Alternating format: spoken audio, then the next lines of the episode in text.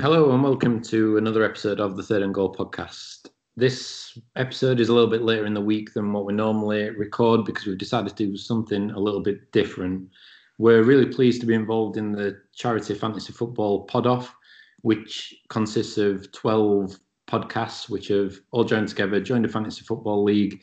Uh, we've all paid an entrance fee to do so, pulled the money together, and we're going to face off against each other in a charity fantasy football league, and we've all nominated a charity.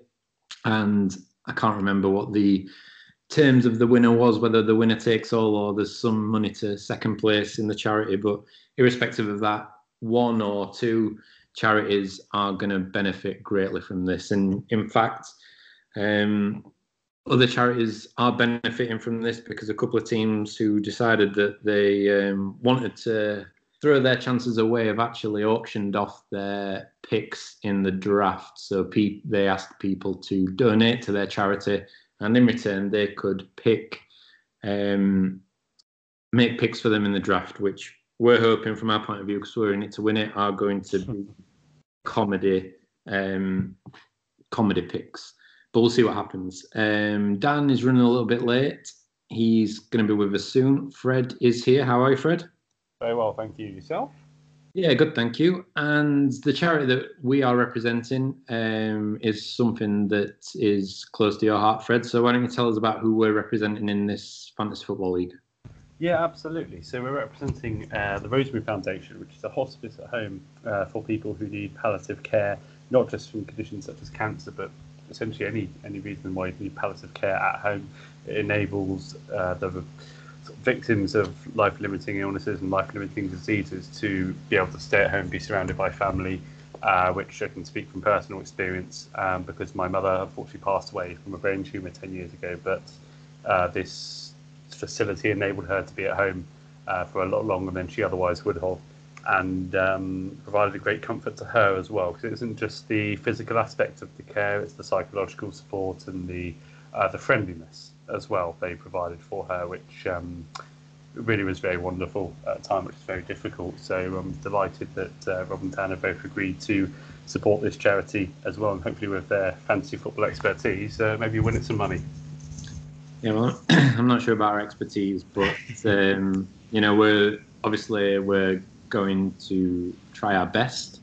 Um, like I said, there's 11 other great charities in this as well. Um, but hospices up and down the country do incredible work. I know my uncle he he was in uh, a hospice as well, and um, he was really badly ill with with cancer as well. Um, and you know the the work the hospice did, and you know the they're not nice places to go when you're visiting somebody, but you know the care and that they gave him towards the end of his life was was great. So um, you know, from my point of view, and uh, I'm sure Dan's the same. I'm, you know, pleased that we're we are representing a hospice um, that, like all the others up and down the country, like I say, will uh, do a lot of great work. Absolutely. Right. Well, the draft has officially started. We are picking at number seven. Um, there's a basically how this is working is for the first night there is 10 minutes on the clock for every team. Um, so hopefully we'll get through some picks and it won't be too boring for anybody that might be listening. Uh, we'll mock everybody else's as well um, as we go. And like I say, we're hoping that some of the uh, teams that have auctioned off their picks get some comedy picks um, along along the way that we can we can laugh at. Um, so yeah, we're waiting for that.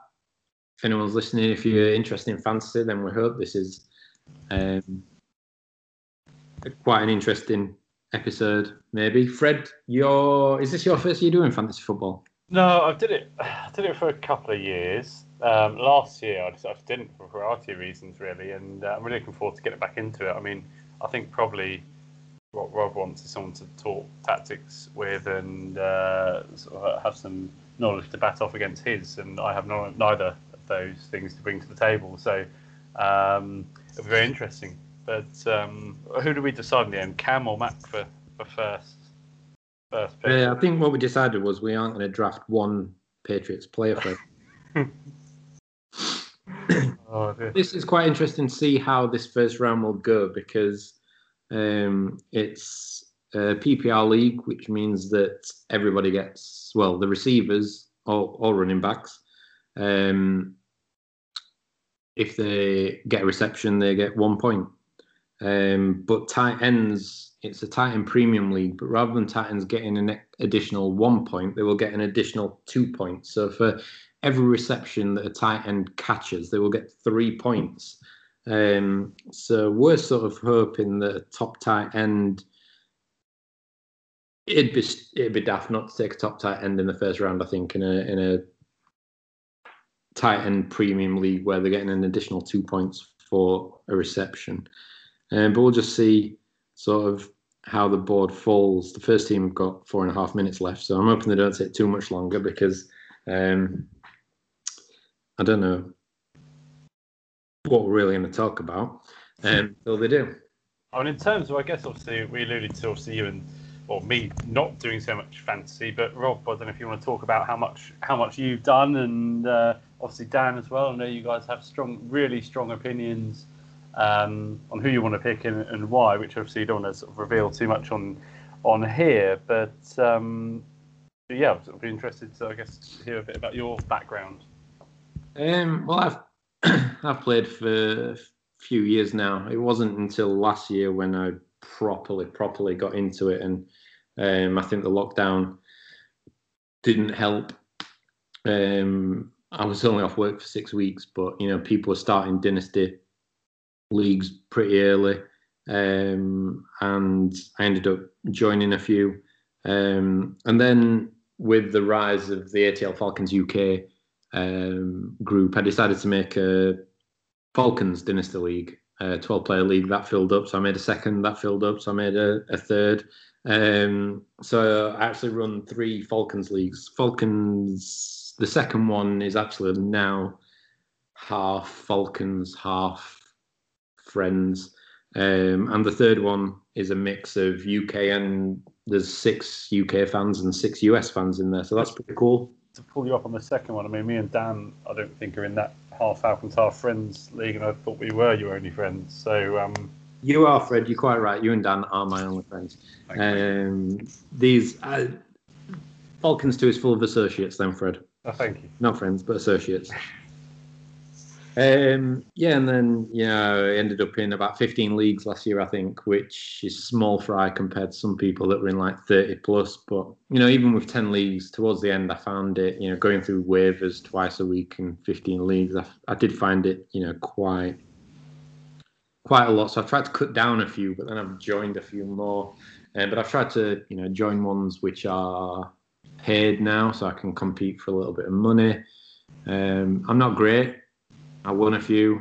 I finished oh. near the bottom in a few. Um, so, and in the middle in quite a lot as well. So, so Rob, just your level of fantasy then, I guess, really. So it's fact finding for me and hopefully for a few people listening as well. So, obviously, you mentioned you won a few. I mean, how much are you playing? How much are you playing for? I guess really. The what's the most you played for last year? What is the the average? I guess really. Well, last year I didn't compete. I the only one I paid for was a charity league run by Paul NFL Fantasy UK or whatever his Twitter handle is, um, and I came second in that I think. Um, so a, a charity benefited benefited from that, but the rest of them were free. But this year I decided that you know to make it a bit more interesting, I'd actually pay to join some. So um, again, I've joined one of Paul's paid leagues, which is fifty pounds a year, and I've joined one of Dan's that you're in the Pac-Man Premier League, which I can't remember how much that was. Twenty-five pounds a year yeah. was it? Um, so yeah, I just thought you know if I can play for a bit of money and you know transition from paid to uh, free to pay leagues, um, and you know obviously DraftKings as well as uh, we all love which is you know like fantasy, but rather than season long, we've been playing daily fantasy. Um, not just in not just in that either, but we've been playing in the uh, in the Euros as well, a bit of soccer, and you've been you've been winning quite a few of those, haven't you, Fred? Doing very well. My knowledge of Macedonian football is unmatched. It would appear. I don't have a great knowledge of it, so uh, disappointing on a on a lot of uh, a lot of levels. I mean, something else, Rob. I mean, I don't know if this is more of a question for Dan, maybe, but again, really interested just from a you know who are we up against sort of thing. Is there anyone out of the of do you know a lot of the people in the fantasy league, or the charity league, that we're uh, up against here? Um, is there anyone to watch out for? Would you say that you know is uh, well, it's going to be very good? Um, I don't know. I guess outside the huddle might be. Um, the obvious one as well is Dynasty Island, who's representing uh, Five Yard Dynasty. Not sure who their charity. First picks, first picks been made. Sorry to sorry to interrupt. Yeah. Um, you know, like I say, a couple of them have decided to, rather than bank on winning the league and their charity getting the winnings, they've gone for, which is, you know, it's a good idea. Get people to pay and guarantee some money for their charity, and then maybe tank the league. But at least their charity has benefited in other ways. Um, but yeah, the first pick is in, and Patrick Mahomes has gone first overall. Um, not quite sure how I feel about that, to be honest. Well, you spoke about being tight end heavy, Rob, and um, I mean, does that, without dropping names in, maybe sort of uh, help us a little bit? Would you say? Yeah, maybe. I suppose it depends. I think Russian Fumble, who are third, have been auctioning all their picks off, so they're going to get someone like Tebow, I think, at num- number three overall. um, but yeah, I mean, you know, it's a super flex league, so you can play two quarterbacks. So quarterbacks are going to be sort of at a premium as well. You don't want to, you know, if you're in a typical redraft or a one quarterback league, then you can sort of afford to pick one up later on. But in a two quarterback league where they're high scorers, you don't want to end up with two or three average to poor ones because um, it can kill your season. But I don't know. Patrick Mahomes, number one overall. I don't know. Oh, here we go. Another one in. Not Christian also not a tight end. Yeah, Christian McCaffrey. I think. Yeah, I think. I don't know. First two picks, I probably didn't expect a tight end to probably go. I'd be amazed if Kels doesn't go in the top five. I think that's if everybody else has read the scoring rules. If they've not, then that might uh, that might play into to our advantage. Well, I know that obviously there's been a well, from you and Dan, because that's mostly who I get most of my fancy information from. But you know, a lot of a lot of talk, a lot of hype around uh, CMC, obviously for, for next year, and how uh, you know how you expect him to fall in the top couple of picks in every fantasy draft, almost regardless of the rules. Is that fair to say? Yeah, um, yeah. I think Christian McCaffrey, he's got to be definitely in that conversation for the first overall pick. You know, people generally go for running backs early in a normal league because running back quality thins out pretty quickly. Um, whereas wide receivers, I neglected wide receivers in uh, in a draft I normally uh, recently did in an IDP league and went for IDP early and scooped up a load of high scoring uh, linebackers and defensive backs, and um, then because because there's so many wide receivers out there that can score points, you know, you can the quality doesn't thin out as much, but running backs, um, you know, they can they can run short pretty quickly, and Kels has just gone. Yeah, it's another pick, and it's, it's Kels in it, which again I think you predicted it as you said. Obviously, I think we all we all felt that might be the uh, be the case there. Um, certainly, so I don't know. I'm looking forward to it. I'm looking forward to. Uh, I feel like I'm I've learnt quite a lot just even just in general conversations with you two and the you know the importance of well potential importance of stacking. I definitely see the the pros. I think I'd be interested to see how that works in reality, which I imagine it does if you guys are so keen on stacking. Well, stacking's better in in best ball. So hmm. Best ball basically like what we've been doing on DraftKings is where you don't pick a lineup every week. The lineup is automatically picked based on your high scoring players. So the thought process behind stacking is that you know you've got a quarterback, a running back, a wide receiver or two, and the tight end, and they absolutely demolish a team and they all get points. Then you could score a huge amount of points that week. It can also work against you. Um, you know, if they don't score a lot of points, but in best ball, then you're you'd hope that your other players would pick up the points. But when it's not best ball, I mean, like in this, it's not best ball, so I'd not, you know, we're going to have to pick a lineup every week. So stacking is not something generally that that you'd look to do outside of best ball, really. Just going to say a best ball scenario then, for sake of argument, just to I guess talk about sort of plenty different fantasy options. Uh, I feel like I'm bombarding you with questions again, Robert. It's like uh, deja vu, but um, I know nothing about uh, about this really, so it'd be pointless asking me a load of questions. Um, but say, for example, I was thinking, could you just stack the Dallas Cowboys in that NFC East and think probably at least you're going to have six very good weeks there? Um, oh my God. We've missed out on Mac Jones. Sorry to interrupt myself, but uh, car. I mean, I can feel, oh, God, that's changed the strategy. I almost want to pull out the league now. Rob, I don't know you feel similar? Um, yeah, I think. Uh... they must have auctioned that off. Must have auctioned that off. It's Mac Jones or Mac Jones' dad, Mac Jones' mum. Yeah, so. Uh, yeah, I don't know what to say about that. Oh, in fact, no, I've just read further up, and um, they did say if somebody donated hundred dollars to their charity, they would pick Mac Jones, and uh, Dynasty Draft jumped straight in and donated hundred dollars, which is a fantastic effort, which should be applauded. Um, and they have kept to their word, and they have drafted Mac Jones with the fourth overall pick. Um, yeah. That's like a very admirable decision. but like I say, at least their charity is uh, benefited to the tune of hundred dollars, oh, so sure they don't mind too much.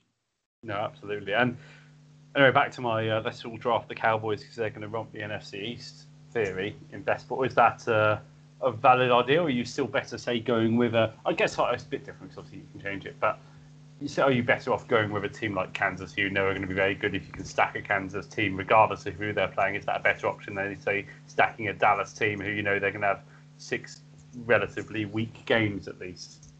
I think the problem you've got with stacking, and I found this in uh, DraftKings, is when you've got to wait for your next pick, and if you're trying to pick Tyreek Hill, um, Travis Kelce, and Patrick Mahomes, then you're going to have a real difficult time trying to get all three of those players, especially if you're in a you know if you're in a 12 team league, Adam, and you're trying to stack the Kansas City Chiefs in a best ball situation, you're not going to be able to get Mahomes, Kels, and Hill unless. Well, I think I have a few times in a in a six man league, but certainly in a 12 team league, it's going to be difficult. So yeah, like a Dallas team, a Dallas stack is definitely going to be easier to to build, and I think that's the main problem with trying to stack a, a top top teams players. Where do you pitch your stack then? Do you pitch sort of say what you view as a second tier team or?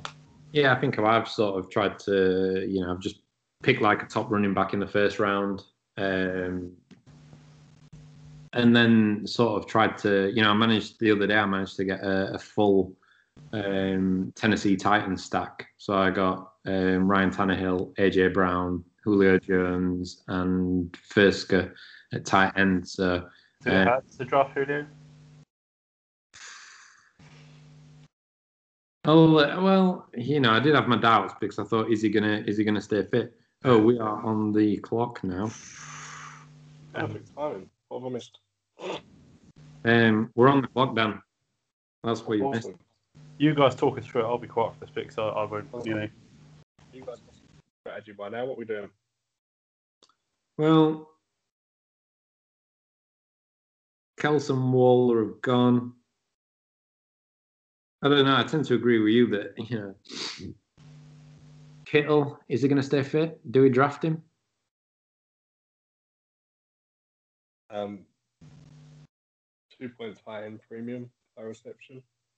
You should, as a full year, outscore quarterback. So even though it's a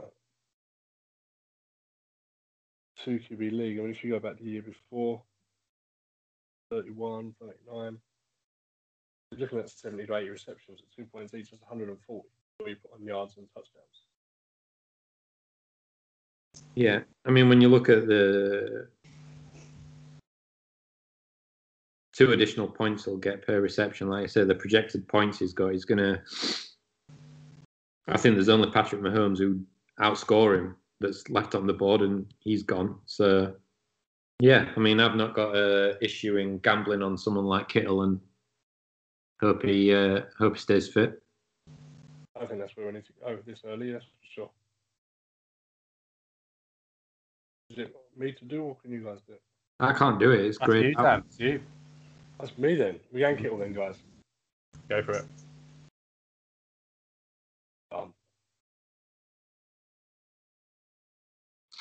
Yeah, see, a few of them picked up. Kelce went third.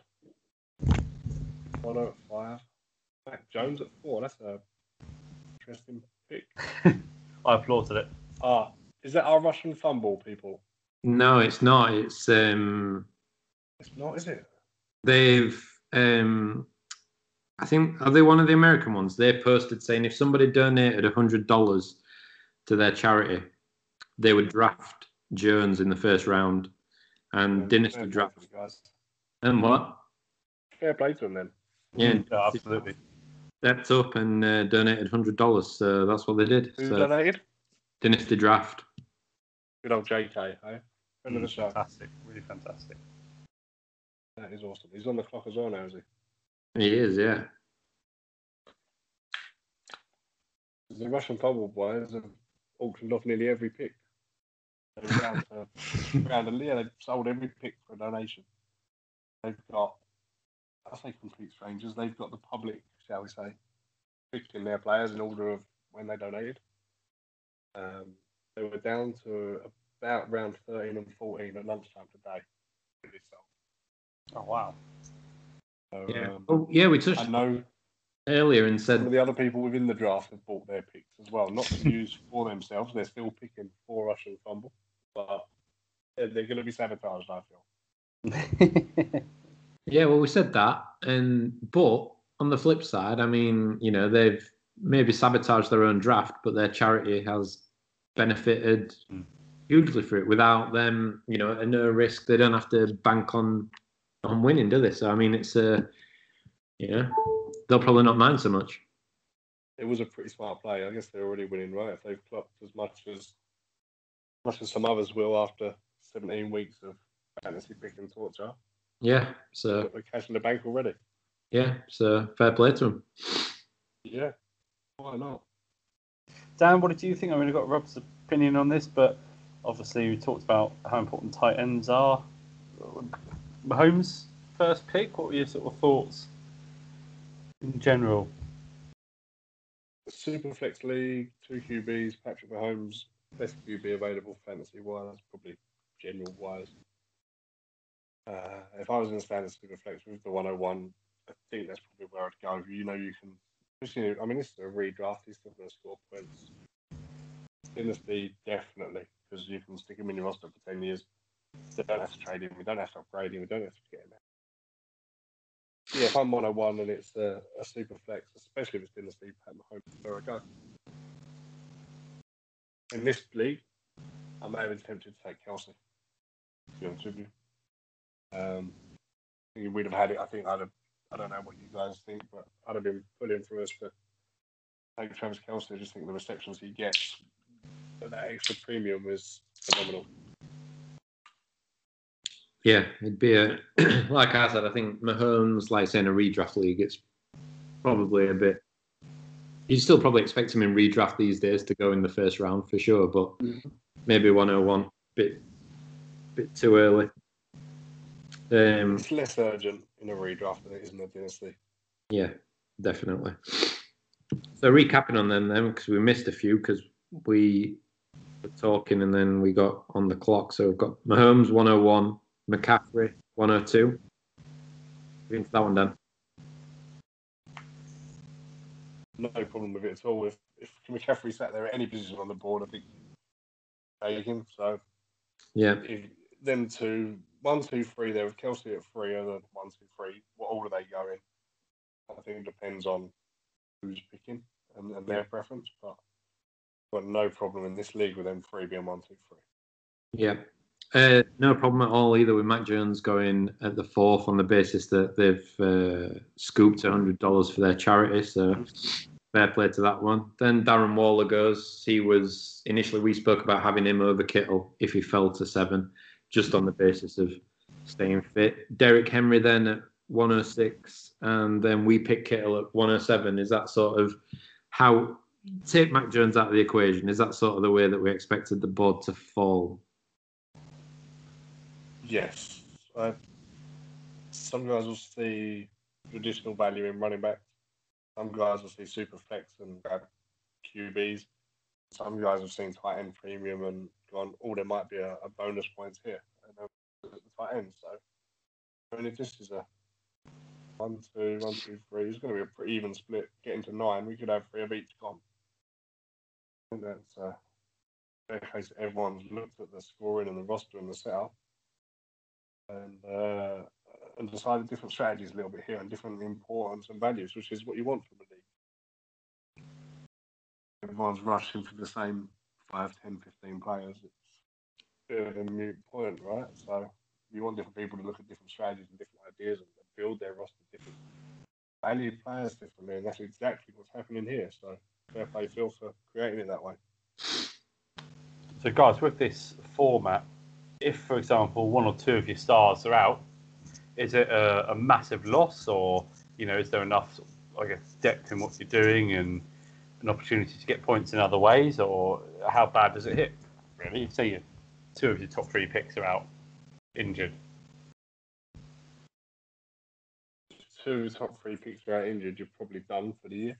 Yeah. Probably forced to lose two guys, one of them being the top guy and someone else. Um, if you lose two out of the top three, probably in a spot of bother. Um, many leagues last year were done for with Saquon Barkley going down and Christian McCaffrey going down. They were pretty much one and two last year in fantasy terms. So they are recoverable. You know, you look at James Robinson last year went undrafted in most leagues.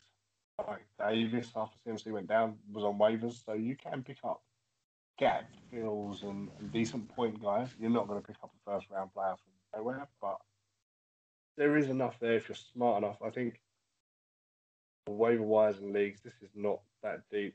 12 team, 21, best time line. I think will five, seven.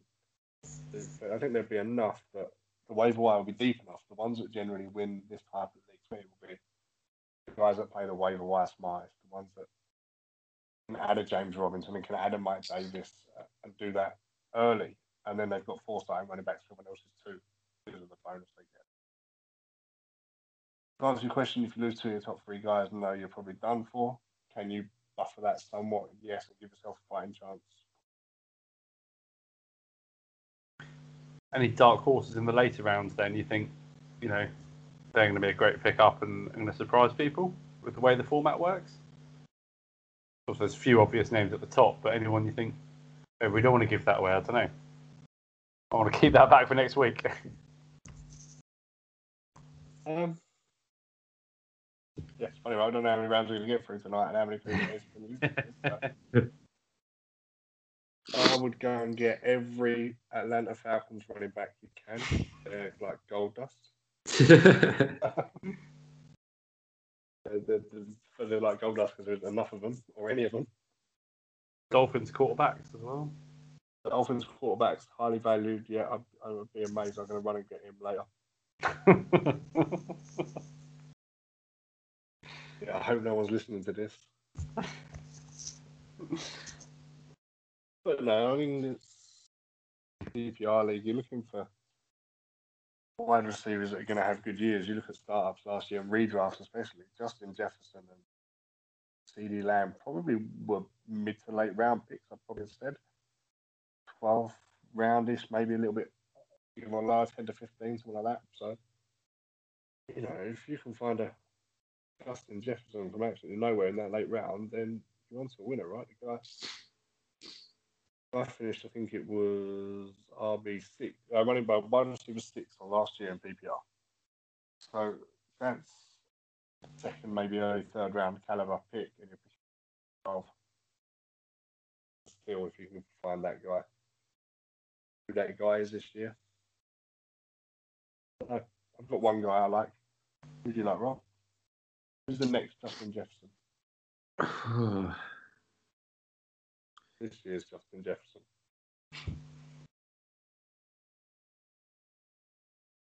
Good question. Um,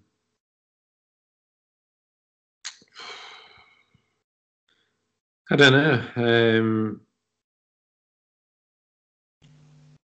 I mean, you look at Waddle um, at the Dolphins. I mean, it's not going to. I suppose that's not going to work out too well for him because he's going to have Tua throwing the ball to him. Uh, obviously, there's Ja'Marr Chase as well. Um, so the the most, I think everyone had him going off the board as the the first wide receiver in in the draft this year. Um, there were plenty of good wide receivers that that did go. Um, I mean, you look at Bateman going to the Ravens. Um, when you look at you know some other teams, I don't know. It's it's tough. I mean, you talked about Atlanta running running backs and um, Javian Hawkins. You know, could be. You know, I have passed up the opportunity to draft him. In I don't think I've drafted him anywhere yet. Uh, yeah. I but yeah, undrafted in the draft. He's come in. Um, he's behind behind Mike Davis, but like you say, we've not got an awful lot beyond that now. So there's definitely going to be a role for him there. Um, but yeah, I mean, Hawkins for me is the guy that is one step away from stardom in effect because Davis is a competent RB one. He's gone to Atlanta. Can he fit the offense? Can he perform? He did okay for one season up. He was a team leading back before that. So what he is now? So he one injury or one and a half bad games from from him, and yeah, I think Hawkins has got the perfect opportunity there to fill that void. Um, rookie drafts this year, I've picked him up in deeper ones, and in some where I've had fewer picks, he's going undrafted. Four or five round rookie drafts, he's going undrafted. So on the waiver wire uh, day or straight after, and go up and somewhere and not hope Mike Davis gets injured, but Mike Davis gets injured. So I've got some questions again for you fantasy guys, and hopefully this helps some people. Because hopefully it'll help me. But for example, Jalen Hurts, is 39th most fantasy player in this draft. So I see it. Kyle Pitts at 42, Lawrence at 43. So Hurts obviously played some games, but very inexperienced, hasn't blown the world away. Kyle Pitts hasn't played any games in the NFL, and Trevor Lawrence hasn't played any games in the NFL. But even worse with Lawrence is he's thrown to thrown to Jacksonville players. So why are they higher up than say Matt Stafford, Tom Brady? um, Mike Evans at Tampa, all these people. So how does that work? The ADP is average draft position, and I think we're seeing an offset of rookie hype. The, the video and the praise, and they're building up, and look at this guy's great. And it puts them on a pedestal to some extent. Um, Dynasty, no problem with that. Hurts being behind Burrow and Lawrence there, and then Brady two or three places down and Ryan two below that. No problem with that whatsoever. Redraft, me, I think you've got to take the known quantity over the unknown quantity all day long. I've done a, a, redraft comp today, and the two quarterbacks I've walked out with are Tom Brady and Matt Ryan. They're going to be in pass heavy offense. They're going to score passing touchdowns. You know what you're going to get. Um, nobody wants to draft the next Jameis Winston, I guess, that's going to throw 30 picks in the season.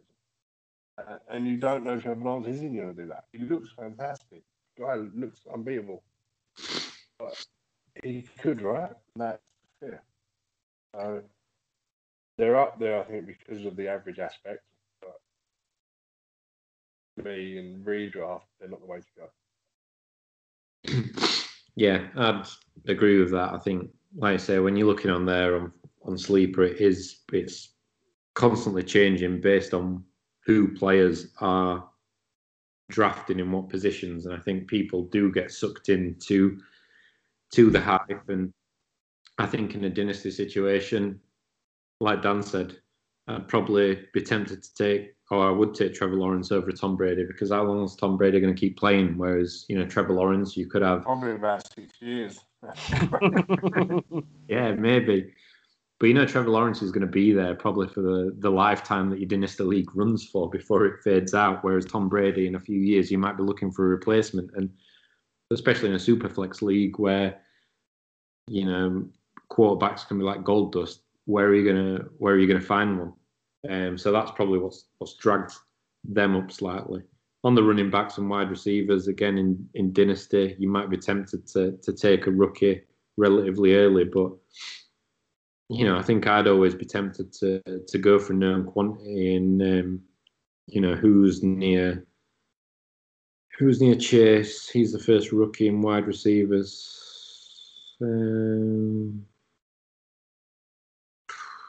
DJ Moore just above Adam Thielen, wide receiver seven last year, just below. I think it's got to be Tyler Lockett, Robert Woods, Cooper Kupp, Diontae Johnson, all below Ja'Marr Chase. Yeah, I'll take every single one of them. yeah, Maybe not Kenny Golladay, but the rest. yeah. I mean, you got Brandon Aiyuk as well, even below him. Mhm. Uh, only played one year, so he's got a, a long lifespan left. Um, yeah, it's it is strange what seems to drag those rookies further up the uh, the ADP. Um, but we're into round two now. At the end of uh, after we picked Kittle, Dalvin, Dalvin Cook went, and then with the ninth pick, Russian Fumble that were auctioning their picks off. Whoever selected for them in the first round selected Jared Goff, um, which is He's loved. Jared Goff. Please them guys. That's gonna please them no end. uh, Dynasty Island took TJ Hockenson uh, in 10th, and then we had Nick Chubb at 11 and Saquon Barkley at 12. Snake draft, so it's working back down to us. So we're up in six picks time. Well, we Through through nine, just you know, it was three running backs, three quarterbacks, three tight ends, through nine picks. yeah. So like I said, pretty pretty even split. And then a couple of running backs have have gone since. What we're we thinking from this point?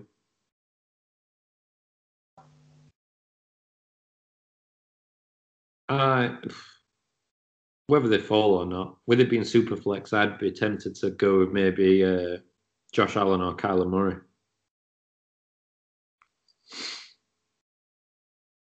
Yeah, fair shout. Um,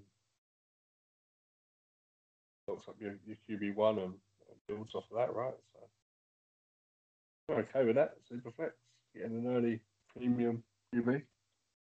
Things are going to be through free without a running back, there's enough, I think, that that mid tier, that Antonio Gibson, J.K. Dobbins, D'Andre Swift type tier. I think we can get one of those guys in the third and hope we hit the right one.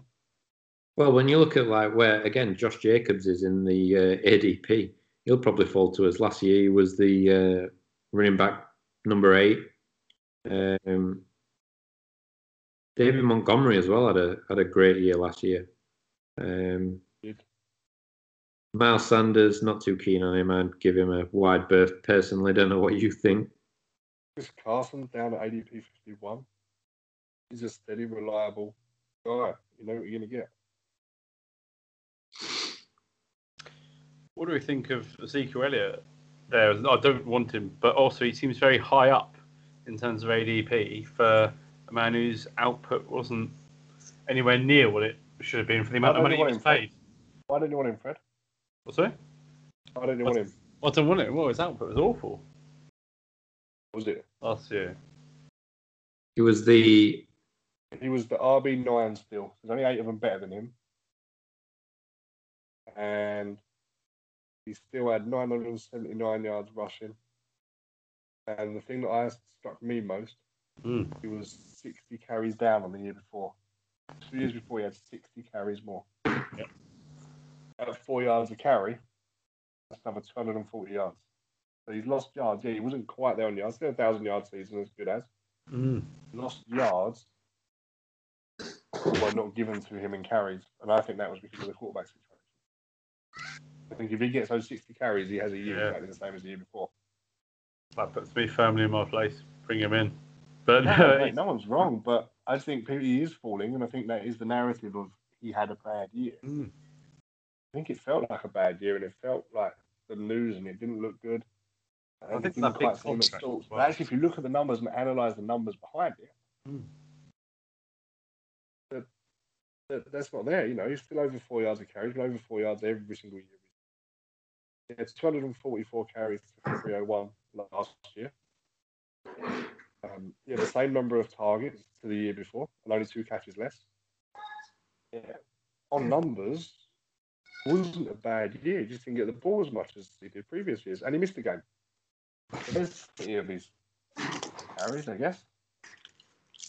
Do we like? Uh, if he doesn't miss that game, he's up one or two spots. He's probably RB seven. He's over a thousand yards. Hmm. I think the fact he's falling is a treat for some people that pick him up incredibly late on. I think his upside is huge. do we like a Cam Akers look at like, type as well? Very young, sort of breakout half year last year. Sort of in a dynasty situation, he sort of seems to to fit the sort of bill in that situation. Or is there too many unknowns? um, he's got the potential to be a proper workhorse back for me. I think he's shown flashes of ability. Is he going to be Derrick Henry and get you 2,000 yards? No. If you're picking him up a bit later on in drafts and your RB2, I think he's a good option. I actually think Matt Stafford coming in as a passing quarterback will probably actually help him a little bit more. Uh, the, the passing game, the running game helps the passing game, but it goes vice versa too. It makes linebackers drop off, it makes them drop vision, frees up holes for running backs to get through. So I think Stafford coming in could potentially help him somewhat rather than hinder him, personally. Well,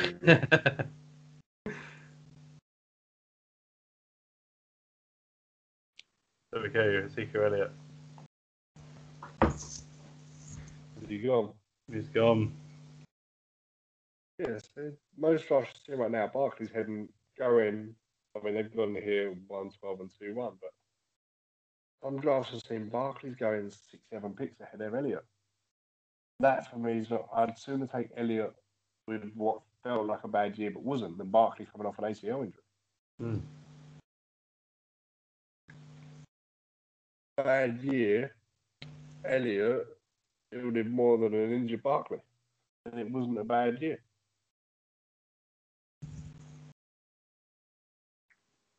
Know, what's your thoughts on it, Rob?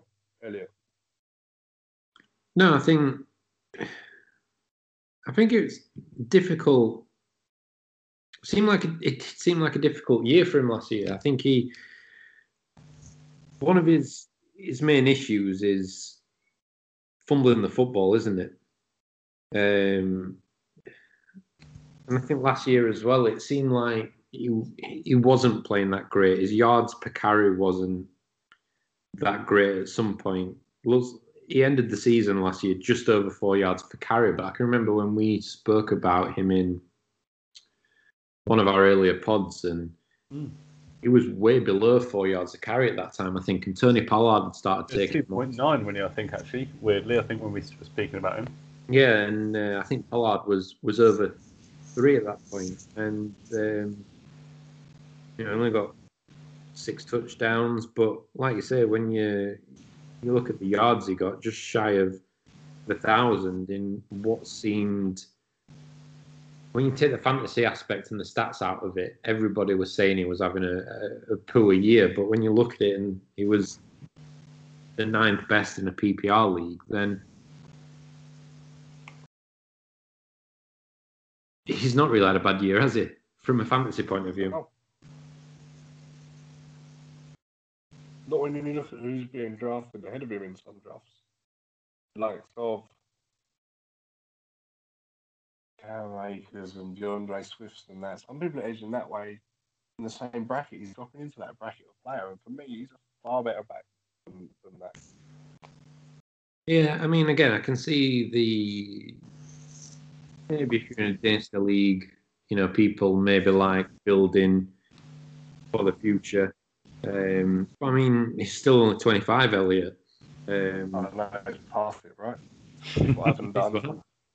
Five and done. 25 and done. We're talking about a guy. Look, I mean, yeah, but it seems like he's been around forever, doesn't it? Um, and then you look and realise he's only 25. Um, but yeah, I mean, especially in redrafts, I agree. I mean, I in the redrafts I've been in, I've pretty much avoided rookies, not purposely, but because I felt like there's been better value in terms of known quantities on the board. Whereas, you know, a rookie that's never taken a snap and how will they perform? Um, we've had a few quick picks after that. Yeah. Tyreek Almost up, haven't we? two two, and Alvin Kamara then at two three.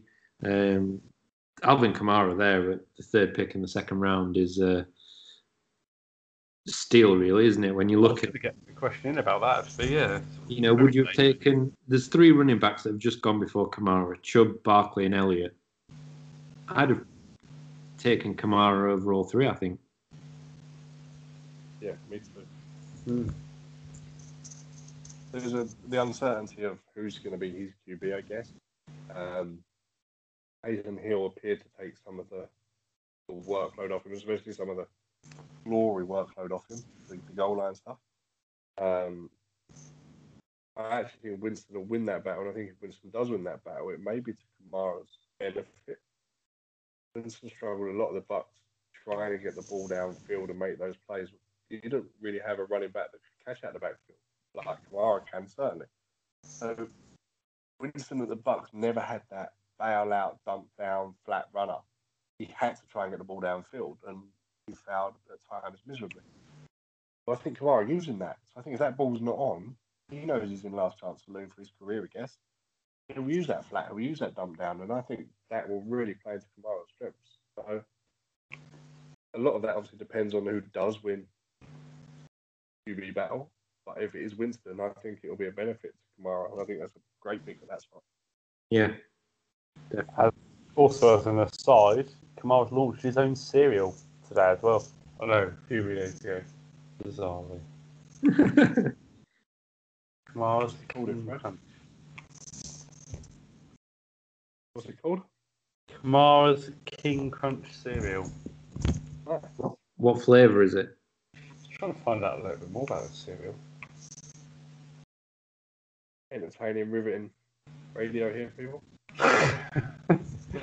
trying- we now have Fred giggling, googling, giggling, No, googling. It's mini camps about the quarterback battle. The first bit I got was about the cereals.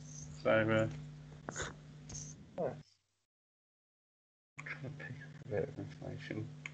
And, uh, yeah. So Russian Fumble are picking at the moment. This is another auctioned off pick. So are we open for another comedy pick here? Of sorts, I guess. It will be.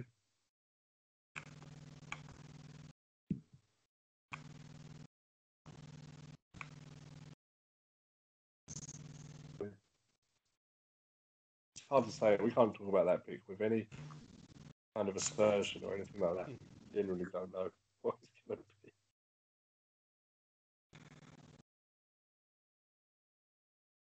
Well, we'll just have to have to wait and see.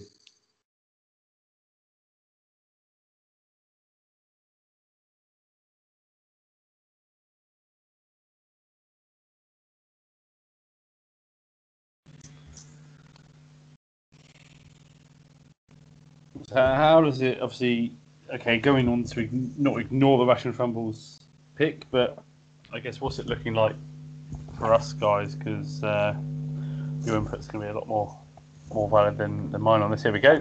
Rodrigo Blancas. What a pick! What a pick! So Yeah. thoughts? Yeah, we have we're a- open a pick. What we're we thinking? Not about Blancas. More than the second round. That's that. I, as we said earlier, it's job they got the money in the bank and they're laughing at us rather than us laughing at them. Right? Eleven teams competing, and they've already won. So, Yeah, guys. this this you know it just it adds to yeah there's a comedy value well I've, we've said several times now like you've just said dan they've got them their charity's got the money in the bank already so it's you know just a bit of fun their charity's benefited ours from our point of view we're trying to win for our charity so we'll take it a little more seriously but you can't fault the you know the the way they've decided to to go with their draft has has been great really Oh, Josh Allen. Oh, So, So- you were thinking quarterback, wouldn't you, Rob? Yeah, so we're on the clock. Um, to be fair, I'd have liked Allen to fall to us. I mean, I don't know what you, what you think. Do we do we take someone like? Kyler I'm Murray looking here. at four quarterbacks now in Murray, Jackson, Dak, and Herbert, all with similar ADP. Do we think one of them might get back to us? Would you be happy with any one of them four? I'd be happy with Murray. I, I've said before, I think the Cardinals are going to do very well. Murray keeps growing as a quarterback. You. You quite like the That's a tough Cardinals as well, decision. didn't you, Rob? Yeah, I don't think Murray will fall back round to us No. though. He won't Murray won't. to us. Jackson Yeah. worries me because is he going to change? And that he does need a second string. He's so good at what he does, but he needs a second string to his bow. But does that really matter in this sort of environment? Dak's got an easy division. I mean, do we think someone like Herbert might fall back round to us? I think we're in a pivotal position here where we could we could almost create a QB run. There's one, two, three, four teams without one, and ourselves is five. So I think if we go QB here, that's back to back, and two more teams without one. I think this could create a run here.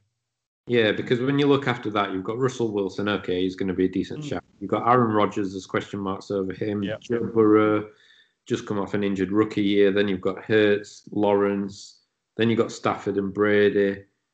Then I'd you be happy taking the top QB now.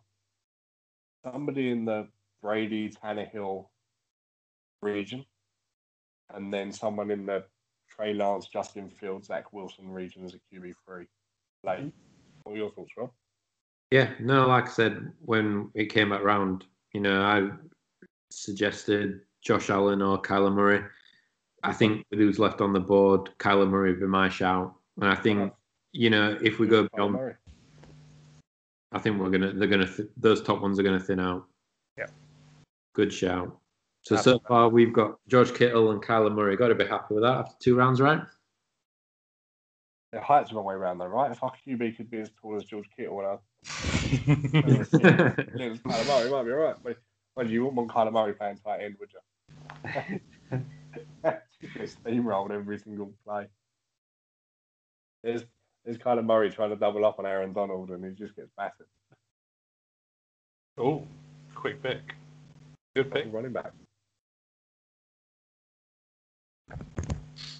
Yeah, Aaron Jones game. I like Aaron Jones this year. A bit like Zeke. He's fallen from that top crest of, of running backs. Um, he finished in PPR as the RB five last year, and he's gone back to the same team with the same lineup with the same players. What? Why are people not thinking he's going to be RB five again this year? Are people concerned about Rodgers potentially going though? How much? I mean, that's, that shouldn't really affect a running back too much. But then you've already said about how. uh, It won't, Yeah. but yes or no, Fred, does Rodgers start for the Packers? yeah, no, I think he will. Yeah.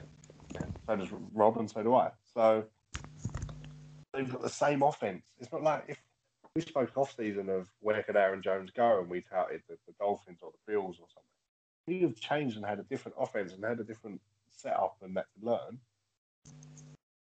Yeah, I kind of understand that little drop a little bit in his ADP. But if you come back to the same team and the same plays from the same offense and the same weapons, then yes, AJ Dillon looks a decent back behind him, but they've lost Jamaal Williams. Two back backfield now, not a three back backfield. So if anything, he should get more opportunities, not less. Yeah. So why the RB five falls in a lot of drafts in the second round concerns me a little, to Live? Dan, quickly, you were completely right. We created a bit of a rush here. I mean, we'll take we'll take the credit, even though obviously Allen went before us. But Prescott and Lamar Jackson have gone straight after Aaron Jones.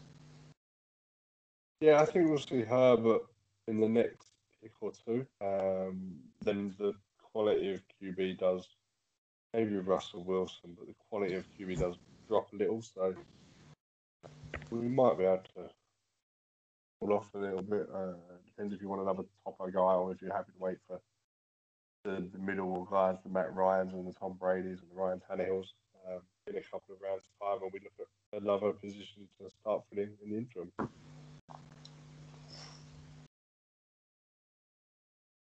Yeah. So what's our thoughts going back round when we're on it? Seventh, picking the third round. I think here, personally, I think we should look at probably taking one of the best running backs that are still on the board. I mean, there's still Jonathan Taylor, Cam Akers, Austin Ekeler. Jonathan Taylor's not getting back to. Yeah, no, he's not. Najee Harris, Swift, Gibson, Edwards Helaire, Mixon, Dobbins, and Jacobs and Montgomery. I mean, I would take whoever the best out of those remaining on the board is Montgomery gets back to you in the, the fourth round, as does probably a, a Mixon or Jacobs type player, or maybe a CEH. So Looking at if we get there, I know who I'd take if we can. Austin Ekeler. PPR league finished last year. Oh, hold on, I've loaded up the wrong file.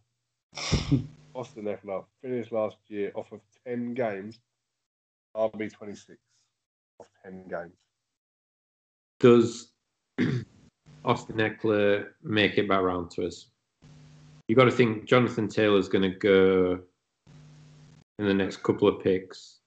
Then you've got Cam. I'm hoping the little 4 QB dash gives one or two of the next teams a little QB panic, and we might just hoping. What is Ekeler's what the third running back left in order? Yeah, Taylor Akers, Ekeler. Let's hope someone buys into the rookie hype and takes Harris before him or Swift before him, perhaps.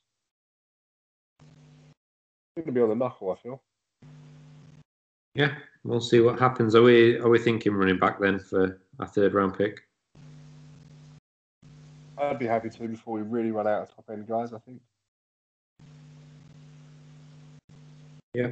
Um, we'll wait and see if he goes. You're then looking, as I say, at the Swift, Gibson, CEH, Mixon, Dobbins type bracket. So, any particular fancies among them, or anybody you want to avoid among them? Um, I I'd avoid Harris.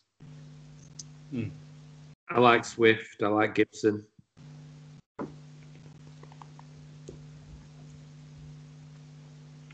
think I if do. Ta- Ta- Taylor Akers and Ekeler have gone, personally, I'd go either Swift or Gibson. I've got reservations on both. This is what fantasy's all about, right? Yeah, for sure. Swift for me is going to be in the put then, Dan? Detroit Lions offense. Huh? If Taylor Akers and Ekeler have gone, then who who are you thinking? There goes Taylor with one down. Taylor's gone. So Oh, Kyle Pitt's gone straight after. Not what we were talking about for me is the Lions offense that could be playing from behind a lot. That lends itself to the passing game more than a running game. And they brought in Jamaal Williams, who is a more than capable catching back. Yeah, So I think that may affect Swift. Having said that, the new coach they've got in is going to be very old school smash mouth football. They're big between the lines. They're going to be built to be tough and physical. And I do think they will be run the ball, run the ball, run the ball, run the ball. So I think he's got a chance. I just feel if they fall behind in games, they're going to have to throw that out the window quickly or they're not going to get back in games. yeah. Um, I think he's got all the talent in the world. Gibson, fantastic talent. I love the guy. I love the QB situation he's come into as well now. Not concerned about Curtis Samuel going there and his fancy plays they have. The concern for me with Gibson is his turf toe. can be a two month injury, it can be a maybe that prolongs for 18 months. Spoke about it previously in the playoffs, didn't we? And, yeah, I'm sure he'll be fine. I'm sure he'll be fine. I think out of the two, Swift and Gibson, I'd probably go Gibson. Mm-hmm. Who else like yeah, that? well, For the bunch then. I like Dobbins. He's in a Baltimore offense that I think we'll see him get less of the ball, which concerns me. So I like the guy for talent and ability. I don't think he's going to get as much. So CEH, Carden's Helaire is going to get the ball. He struggled with goal line work last year, but he's going to get the ball. He's going to get yards. And they're always going to be a passing offense. But he beat Le'Veon Bell out easy, and Bell's long gone. Might have been Bell's attitude. Surprise, surprise, that done that. But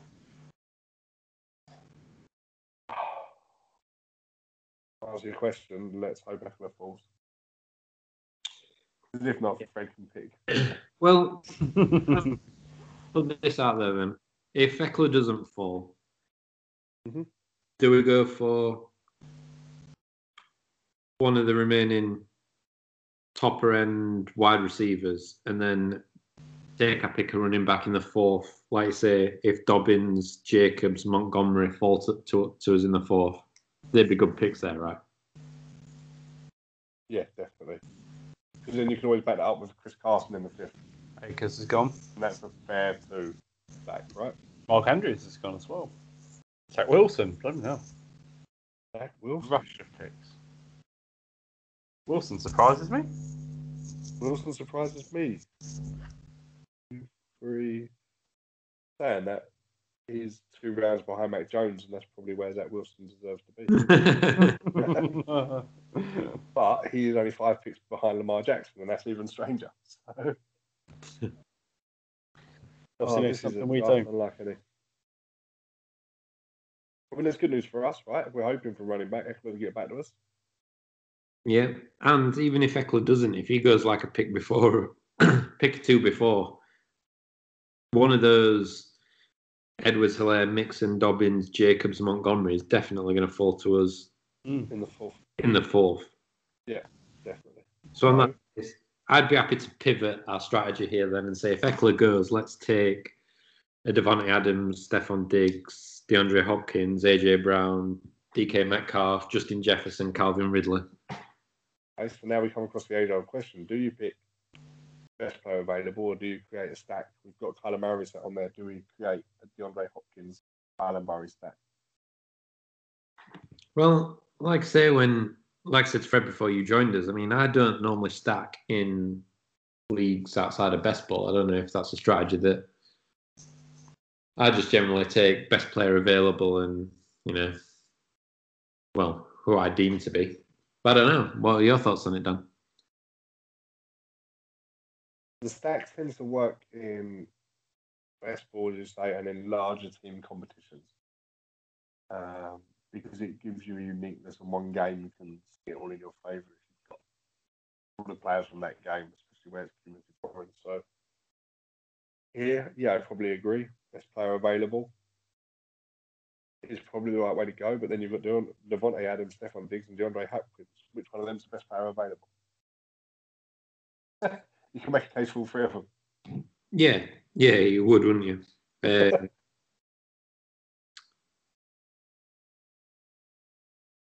I I think Adams is definitely falling in a lot of leagues I've been in because of the question marks of Rodgers, Diggs. yeah. I mean, we're in a unique situation here where Adams, Diggs, and Hopkins are still there, and we're into the third round. Um, But that's because people like Rodrigo Blankenship and Jared Goff have gone the first and second. and Mac Jones, fourth overall. And Mac Jones. And Wilson, bizarrely. Yeah. But all this plays in our hands, right? We're uh, trying to build a serious roster here. Uh, and everyone else is bizarre picks just means that the better players drop at least one spot further. So I'm all for them making bizarre picks in my eyes. Yeah. Yeah, to win this. Yeah, They're going to win this for a good cause as well as bragging rights over the rest of you guys. Um, so yeah, keep picking stupid. We'll take them. So, which one? Oh. Calvin Ridley. You know I'm high on Calvin Ridley this year, but having said that, you could get a top guy and Calvin Ridley coming back. You could have two stacks if you wanted to here.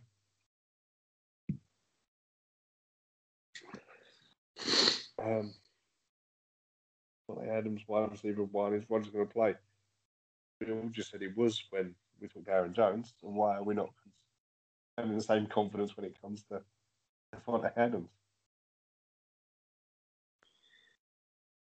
Yeah, Stefon Diggs, I think they do it again.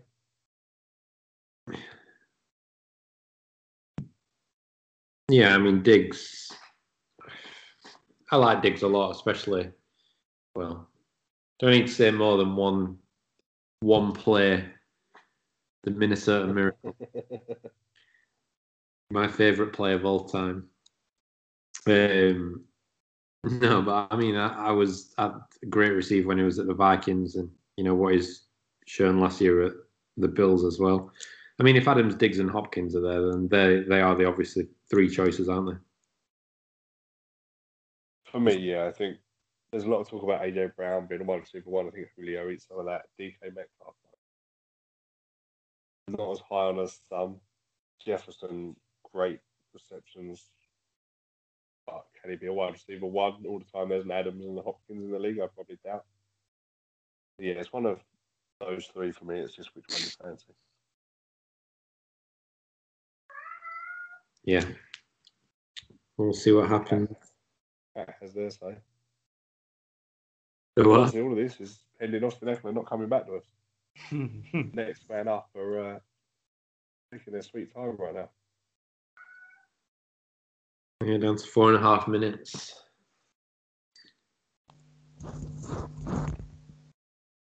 I don't think they go running back here. What is your experience of fantasy football so far, Fred? I know you've done some, but not a lot.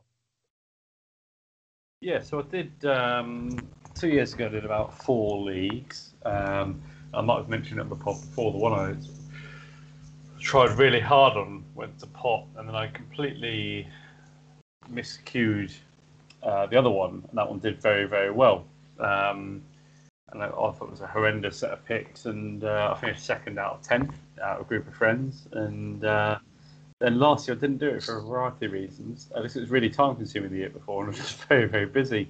Uh, but this year I'm looking to do a lot more of it. I probably want to sort of, sort of do five or six leagues really uh, max. So I've time to focus on it properly. But yeah, no, it's uh, it's enjoyable. It's quite an obsessive thing, isn't it? I think you can very, eas- very easily get hooked in, can't you?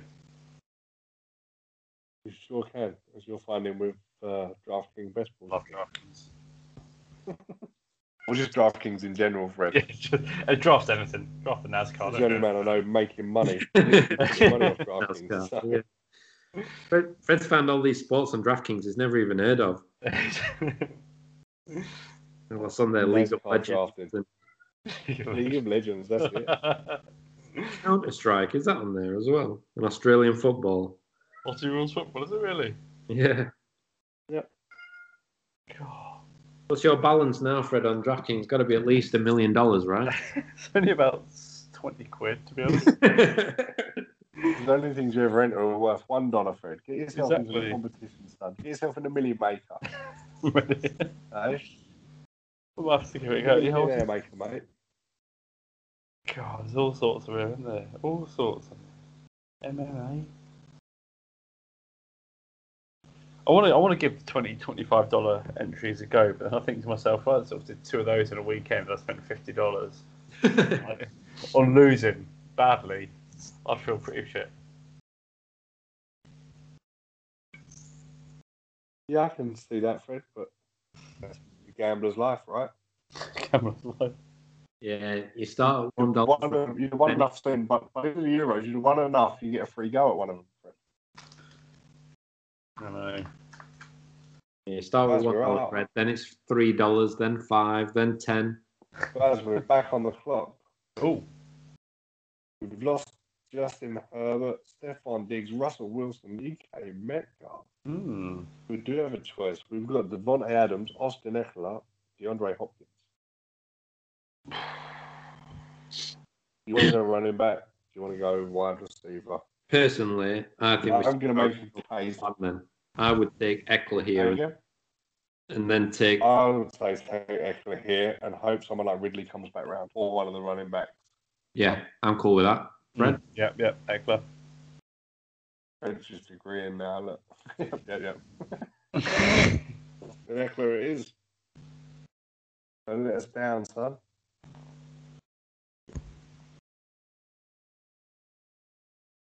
Draft back on the Wow, the Okay. DK Metcalf above Adams and Hopkins. I know. And Brown and Jefferson, really, I suppose. Yeah, his ADP is higher than Jefferson, but it's in between that Brown and Jefferson bit, 27 ish. So, Yeah, but I think like you know Metcalf's there. He's competing with Lockett. Um, I know they've not got a lot beyond those two at wide receiver, but I don't know. When you're going past someone like DeAndre Hopkins and Davante Adams, then I don't know.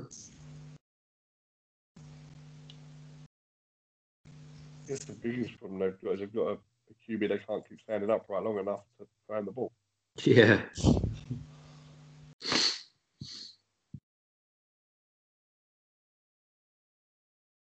What do we think to uh, outside the huddle strategy so far? Took Darren Waller in the fifth pick, and then they've taken Prescott and Russell Wilson. So they've gone two QBs. Obviously, super flex, so they've got two good QBs there.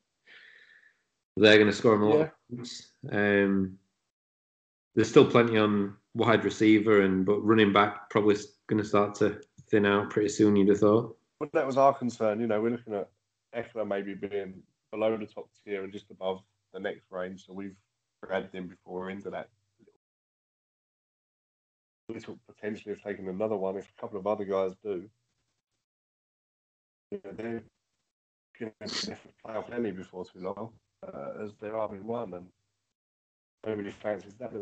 So, you know, we've said about Dobbins and uh, Montgomery and Jacobs around to again. I'm sure one of them will get there, bar on someone like Etienne maybe or Hunt. I don't know. I don't like with that, I'm on your RB one. Already got a roster two of them as well.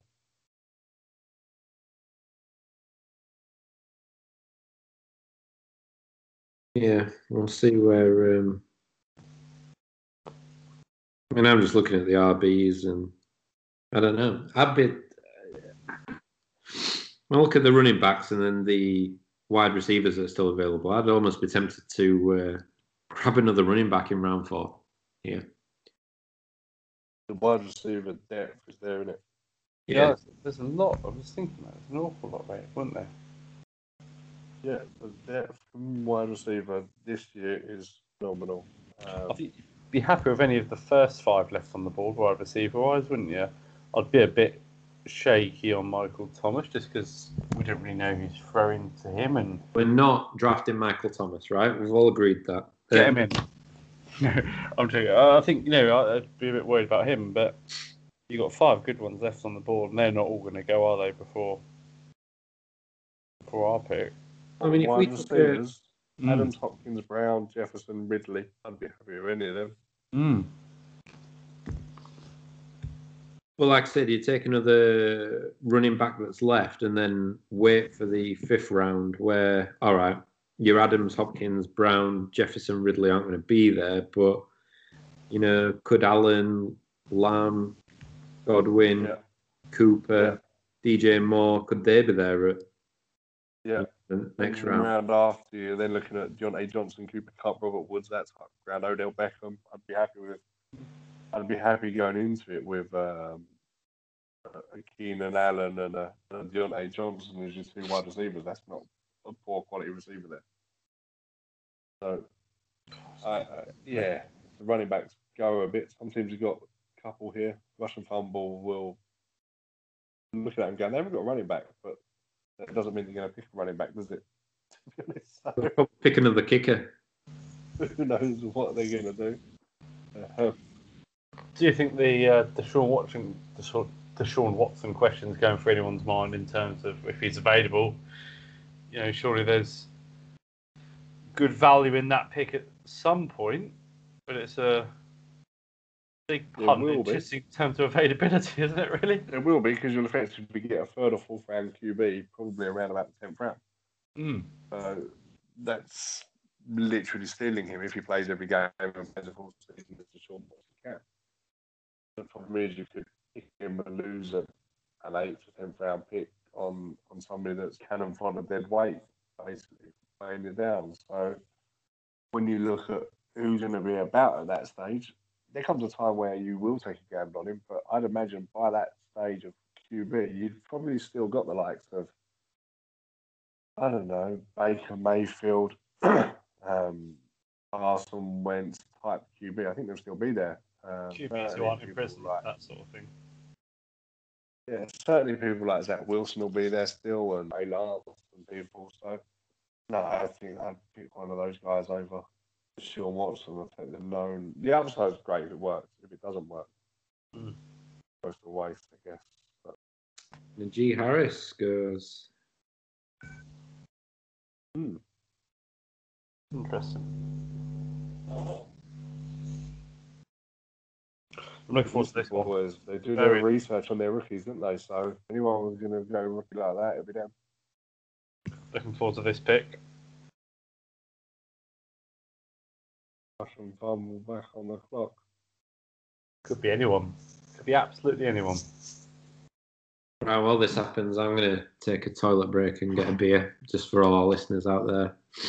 Um, Want to know that? Good luck in that toilet. Thanks, guys. Good luck in there. Well, what are you doing? How does Just need luck? How I don't does he need luck to go aloof? he cut his hand making a drink earlier. I think he needs all the luck he can get.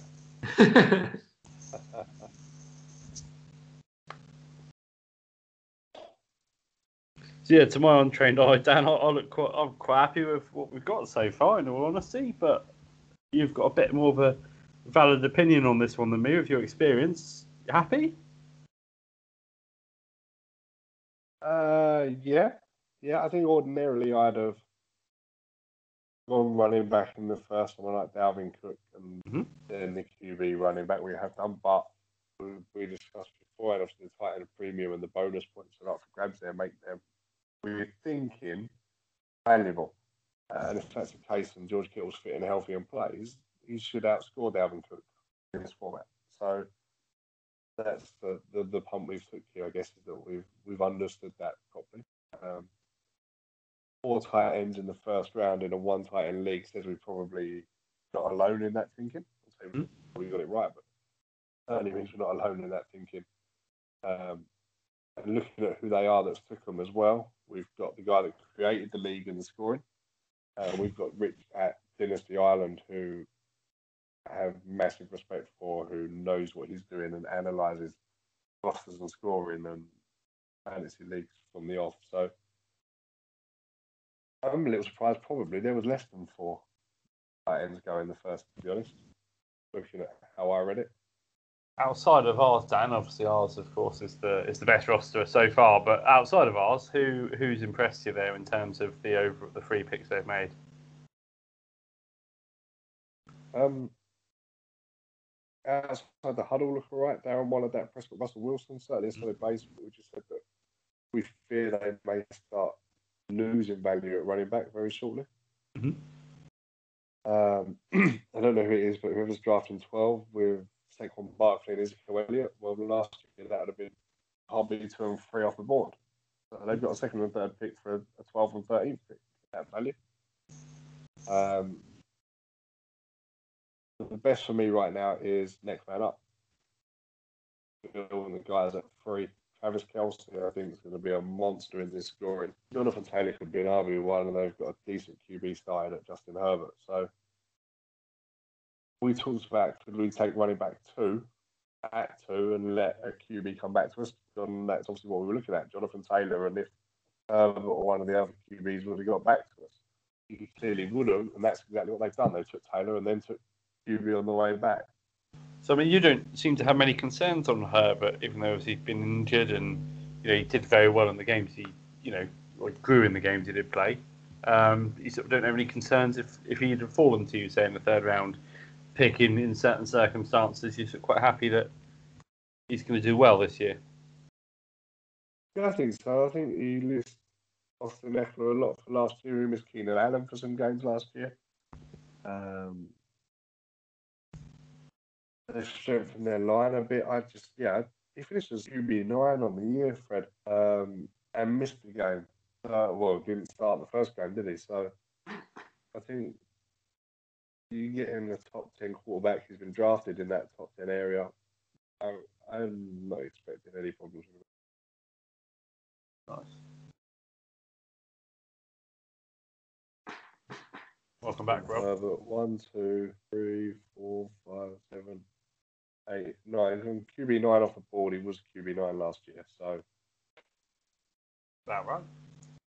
we was talking about what roster we like, Rob. What are you looking at and, and fearing?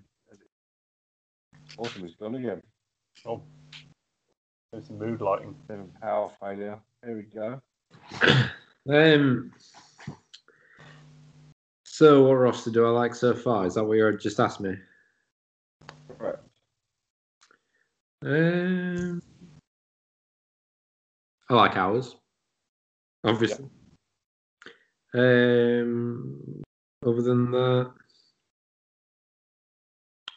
like I said, outside the huddle, they've got a top tight end in this league, and they've they've got two good quarterbacks. Um, and then next man up, I guess. Travis Kelce, one of the top point scorers, maybe only just behind Patrick Mahomes in the scoring settings for this. Jonathan Taylor, there's a lot of hype about him. Justin Herbert finished the season with a lot of hype about him. Um, What we've deduced is you may have been in the toilet, but you heard everything I said because exactly that. were they? No, I didn't. Yeah, in that order as well, literally. Um, Even Well, praised Travis one. Kelce If specifically like you did as well, didn't he? He, yeah, let's see if he names you one more. Pick one more out as well. Let's see if we can find that one. I've got two. Which one do I go for? Uh, okay, I'm gonna go for.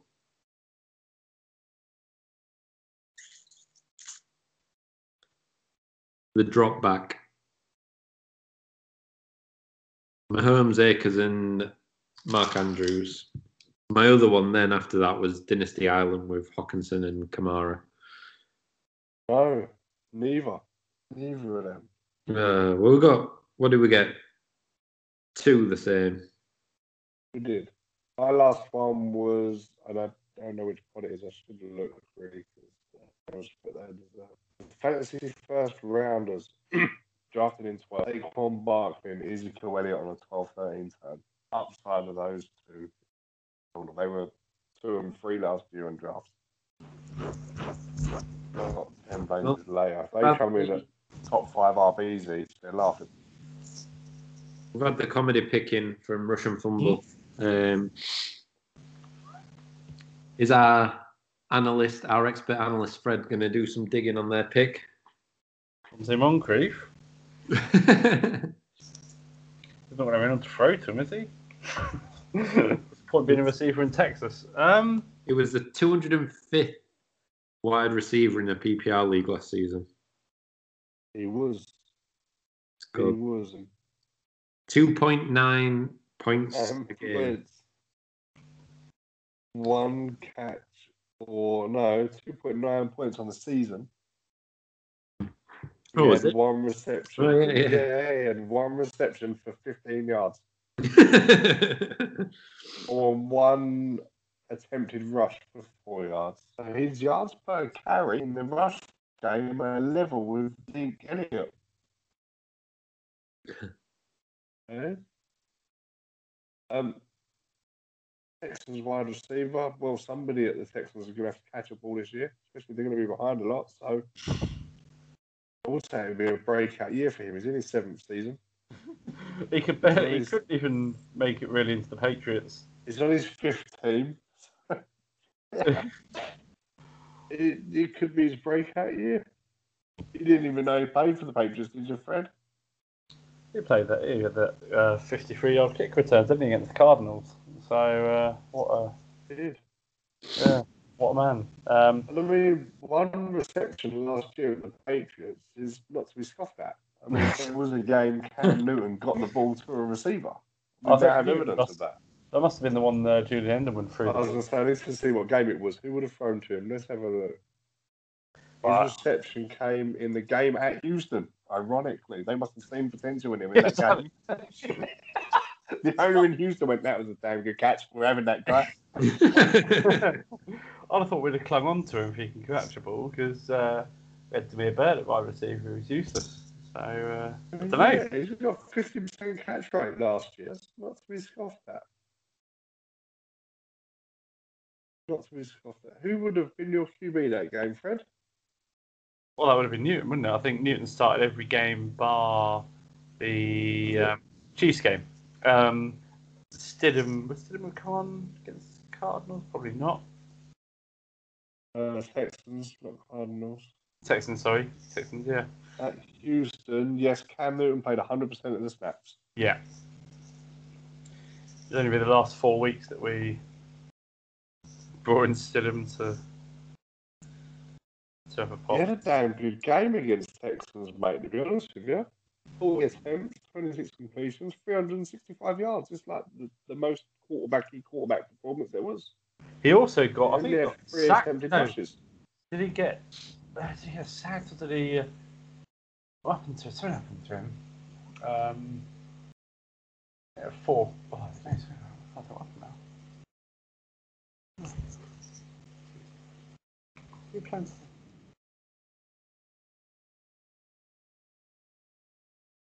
Around the turn again, guys. So Donte Moncrief went. Uh, Davante Adams went to Dynasty Island. Edwards, Helaire. Was 311. And then fantasy first rounders are building an assortment of running backs. Saquon Barkley, Ezekiel Elliott, we spoke about, and they've now added Antonio Gibson and J.K. Dobbins to that. Um, they ain't going to need a quarterback because they have no one to throw the ball to. They're just going to keep running it, I think, is their plan this year. So, uh, and then 4 2, AJ Brown. So, Nick Chubb, CEH, Tyreek Hill, and AJ Brown, and the, the, the 11 spot. So, with four picks out, guys, what are we thinking? We're still thinking running back if we can. Personally, I would here. I think it starts to look like it's going to thin out pretty soon by the time it then gets back round to us. So I think we grab a second decent running back. It'd be the way I'd go. What are you thinking? Second decent running back you're thinking? Cliff, Mixon, Jacobs, Monty, got Miles Sanders. Carson's probably a bit below those. There's them four in it, really. Cliff, Mixon, Yeah, Jacobs, that's or it. Montgomery. I'd, I'd avoid. I'm not high on Sanders at all. I'd avoid him. Um, struggle with injuries as well. Chris Carson, like I say, probably a drop off there. Um, I do like Montgomery had a good season last year. Josh Jacobs, great second half, didn't he? That last five, six games, isn't it? Phenomenal. Um, Mixon, obviously struggled last season with injuries. Um, I don't know. If they fall to us, I'd be tempted with Jacobs or Montgomery here. I don't know what you think. You don't feel Kenyon Drake might eat into, eat into some of Jacobs' workload at, at Vegas? Um, yeah, possibly. I mean, Drake. He sort of didn't. He didn't really live up to expectation fully at the Cardinals, though, did he last season? And I think he's a good running back. and I think he could. You know, he's going to be a really strong second running back for well wherever he went, and he will probably want to push on for to be the RB one for someone. Um, I don't know. Jacobs had a you know had a good season last year. The thing gets me with Drake being in Vegas is the, the goal line threat. His average of run is between two and a half and three yards most games. And that's because in, in uh, Arizona last year, he was doing a lot of the goal line work. And I don't know if he's a bit more of a bigger back than Josh Jacobs and whether that's the plan there to, to work Horse Jacobs and goal line Drake. Yeah. In fantasy terms, that's a nightmare. Well, if we look at it that way, I mean, you look at D'Andre Swift, he's got Jamaal Williams behind him. Joe Mixon has got basically nobody behind him whatsoever, has he? He may not even be fit himself, so uh, So their running back would worrying back to be a mess if he if Mixon is not fit. And then Montgomery, Tarik Cohen, Damien Williams. Um, yeah. I mean, if Mixon can Nothing there to stay, worry Montgomery. is what? Sorry. There's nothing there I don't feel to, to worry and trouble Montgomery in that running back room. Is there really? Really, Cohen obviously opted out last year. Was looking for a good year. Till then, uh, tough on Monty's back half of the year. You look at it. You look at his first eighteen months in the league, and it's a bit of mur, isn't it? And then you look at the last six games he had last year, and if he could do that, if he that every other week, he'd be two rounds higher up. Do you think we're going to get that back end of last year Montgomery, or are we going to get the Montgomery that we've seen for 18 months previous? Yeah. And I guess that's why we're mid fourth, and that's the option. So out of those four that's left, then I mean, at least two of the four make it back? because Huh? yeah, Island's taken Aaron Rodgers, so at least two of those four are going to be available for us. Swift, Mixon, Jacobs, Montgomery. Which one you thinking? Devil's advocate a little bit. The what? Maybe we play devil's advocate for a second. Yeah, go for it. Why don't we D Hop, Jefferson, or Ridley it? And then if one of them guys make it back, it's a done deal. If not, we're in the Carson, Kareem Hunt, Myles Gaskin range. The points aren't as promising as the top guys, but then we are stacked wide receiver as well. Not sure. Not sure even I see the value in that as I'm saying it, to be honest with you. Um,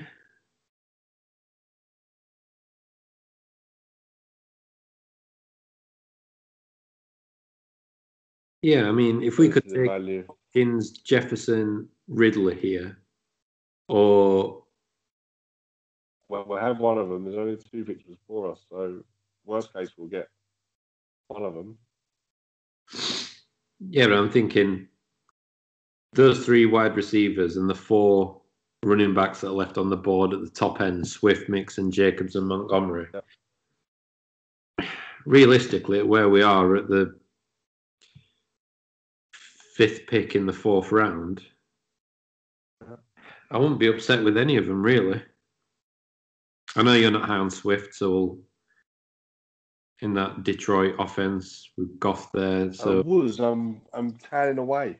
To be honest with you, I think out of the four, I'm struggling to pick. Sometimes you're better than to go a different way and let somebody else force your hand a little bit. yeah. I mean, which one would you pick right now? We're on the clock. Them four. Which one would you take? Oh,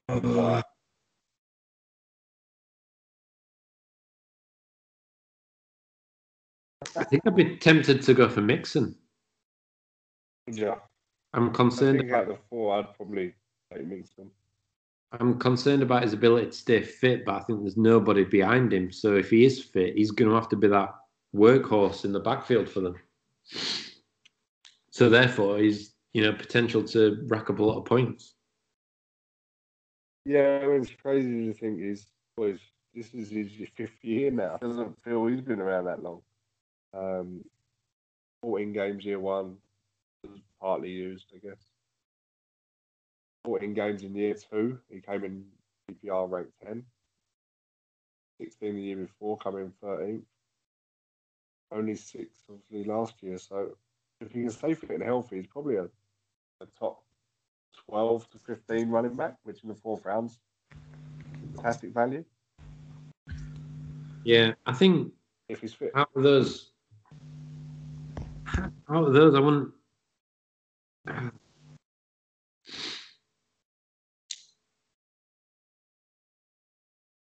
I don't know. What just concerns me is that them, if they're not going to make it back round to us, and then we are dropping heavily, heavily in the running back department, whereas wide receivers. Oh, is, though. Is there going to be a lot of production difference between a Joe Mixon and a Myles Gaskin? Well, I think when Miami learn to account for it, Gaskins, a lot's going to fall on Gaskins' shoulders, and he'll get a lot of snaps on him. So, um, in terms of being able to run the ball. Yeah, I think yeah, I, yeah, and my concern with Mixon is, you know, it's only been one season, but will he stay fit? Um, I don't know. I'm happy to, you know, if we took Hopkins, Jefferson, or Ridley here as well, I'd be equally as happy as taking. We've then got four top guys at the top at the four positions, which is a very peculiar way to build a roster, and I've never done that spread out like that. I don't know if you have often, but no, not really. Which is peculiar. Just I don't know. Maybe it's because we're we're talking and weighing things out. It falls that way, but. Oh, Fred, what are your thoughts, Fred? Come on. Okay. You the, got the time votes. We're looking at four running backs: Swift, Mixon, Jacobs, or Montgomery. Mm-hmm. We're going to get offered at least the choice of two of those, but we can't decide which one out of the four we want anyway. So the other option was to leave them. Mm-hmm. To hope that someone like a Kareem Hunt, and Myles Gaskin, and Chris Carson comes back to us, and mm-hmm. instead pick up one of the top three receivers left: D Hop, Ridley. Now, I know we were speaking just after our last pick, and we were saying it's a deep class of wide receivers, which it is. But then I also didn't expect these three to be left on the board with two picks prior to ourselves. Um, which again, you know, any of those three really looks really exciting, doesn't it? From my perspective, I'm big on Cardinals, as we know. I think obviously Matt Ryan friends Calvin Ridley is also very exciting, and I think Jefferson is also very good. And the closer it gets to our pick, the more I fancy a wide receiver, if I'm honest. Even though it is quite a deep class, and if we really wanted to go running back, it's actually no skin off my nose. I'm not particularly fussed because I think there are good running backs, uh, sorry, wide receivers to come. But you've got three really good ones left on the board there, and at least, at the very least, one of them will come to us, if not two. So oh, I'm edging towards a wide receiver.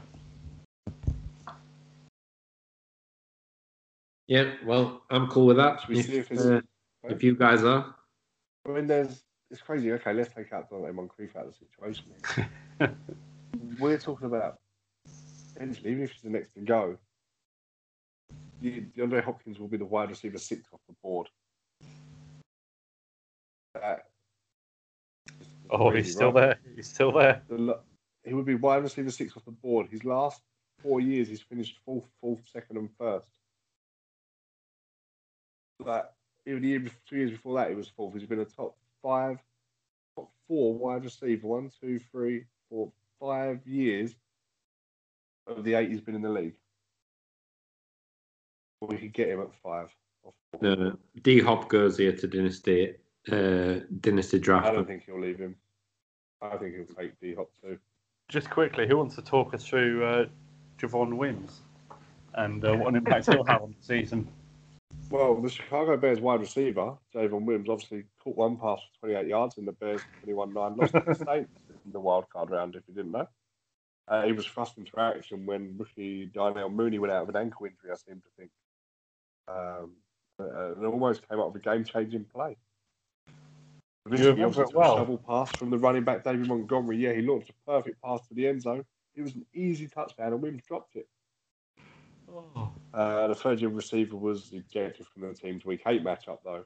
I remember that one against the Saints. Uh, walking of atone for that. But so, yeah, that's Javon Williams for you guys. Yeah. So natural. Thank you, Great. Sleeper, for your insight. to be fair, he's an Your fourth upgrade on pick? he's an upgrade on John A. Moncrief, that's for sure. Even with Moncrief's Yeah, yeah. average. He had 17 points last year, six catches.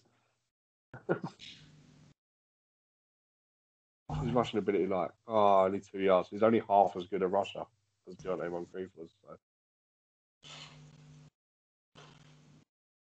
Oh, well, he let, he's let D Hop sit there. Didn't see any for a while. So, if Dynasty Draft do take D Hop, like I think they will, Jefferson or Ridley, who do we think?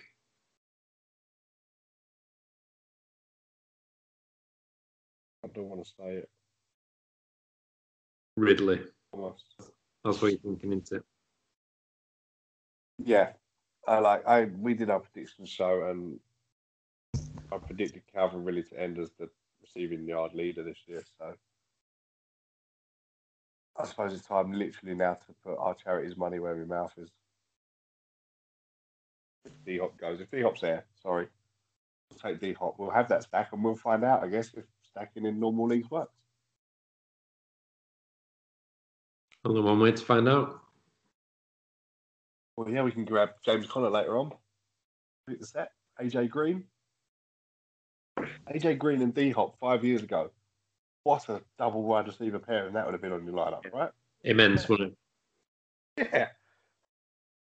Oh my. I mean, AJ Green is going to be way, way down on the ADP now, isn't he? Yeah, we blow. Well, even on their roster depth, mate, it's going to be way, way down. Yeah. Who they got? They got Chris Kirk. Um, oh, I can't think now. I've got it in front of me. Yeah, they've even got him below Andy Isabella, who was, you know, poor last season. He didn't live up to the hype, did he? So far. Well, they got rid of. Um, all right, I think they got rid of that end Dan Arnold though. Yeah, and Don Arnold has got to the Panthers, hasn't he? He did, that's right, yeah. And he had a decent year there. I mean, what are they going to do at tight end?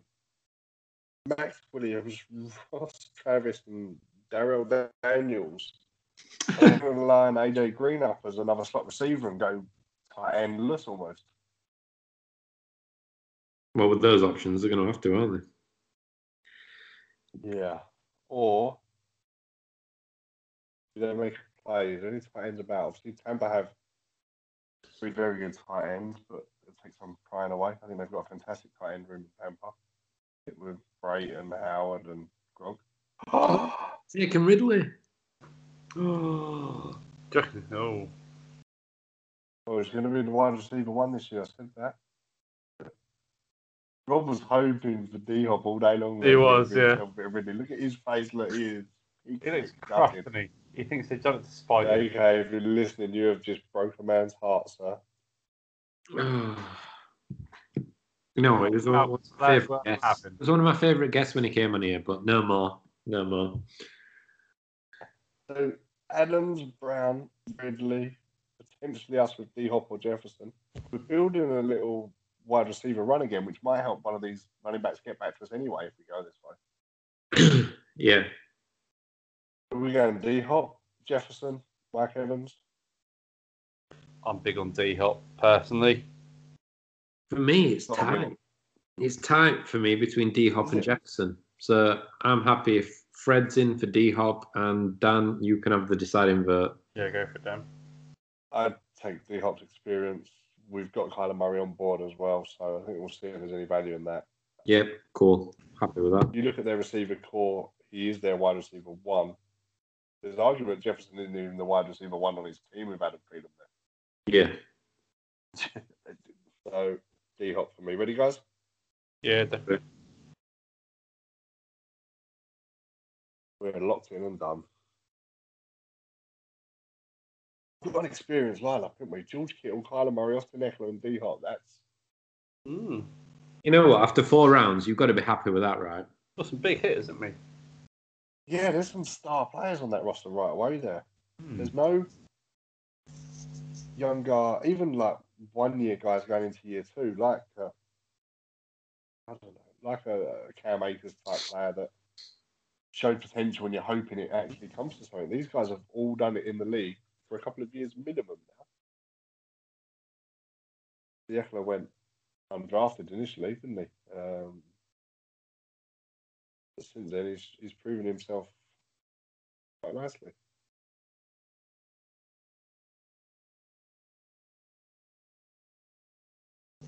Now we pray for running backs to not get taken and one of them get back to us, right? Who are we fancying them? Whoever gets there. Would you agree, Rob? Yeah, I think Anyone but Miles Sanders? I think if any of Swift, Mixon, Jacobs, or Montgomery make it to us, I'd take the best of those available. If not, Me too. you know, um,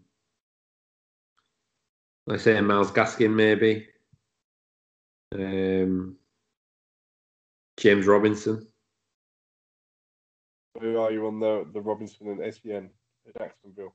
Who wins that battle? I don't like coming out of the draft. They said they were going to use Etienne as a or as a wide receiver in rookie training camp. And I know that's early on, but I suppose it's hard to use him. But I think the way that James Robinson like blew the league up last season as a undrafted rookie, he's going to have a part to play, isn't he? Yeah, I can't. They won't just pass on him, surely. Whether it be a shared backfield, whether it be anything else, I don't know. But they can't I mean, pass him. as a running back number two, yeah, I'd love a mix in Jacobs or Montgomery, ideally. Um, if not, Where are you on the, Chris Carson, Kareem Hunt type back? you know what? I'd take, like I've said to you, I'd avoid. I don't know why. I just don't like Miles Sanders. Um, I'm I with him. Uh, Chris Carson, yeah, I'd be fine with that. Kareem Hunt, yeah. I mean, it sounds crazy that you know Nick Chubb is like a great, great running back, and even Kareem Hunt was, it was the number ten running back in the PPR league last season, in a backfield with Nick Chubb. Um, Yep. I'd be Chubb cool. did miss three games. The what? Chubb did miss three games, I think, which helped. But Yeah, but I mean, even if Chubb had played those three games, I mean, he's still going to be, you'd imagine, what, top 20? hold on, let me check the scoring because I think I am right. There's a 0.25. PPR one and a quarter for a running back catch. Yeah, Yeah. so is Kareem Hunt better option there potentially because of the way he's used in the backfield.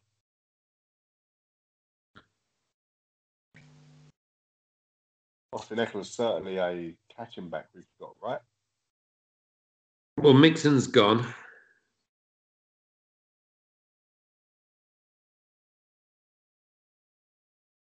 I mean, from that point, I mean, even Etienne as a ex wide receiver and someone that they were looking to line up in wide receiver at rookie camp. I mean, he could be in for getting some respect. unknown little bit in it. Is what? Just the unknown, Yeah, unknown QB, unknown running back, unknown role, I guess. Well, Swift and Mixon have gone, so um, Yeah, I thought Jefferson went immediately after our picks. We saw Ridley, D Hop, and Jefferson, the three wide receivers we were discussing, go. I thought it might have caused a bit of a, a stir on them, but two teams then without running backs have suddenly been very grateful that one of those guys got back to them. yeah. See what next man up do. We like their roster before. See how they add to it. Will they take Miles Sanders being in the Eagles podcast?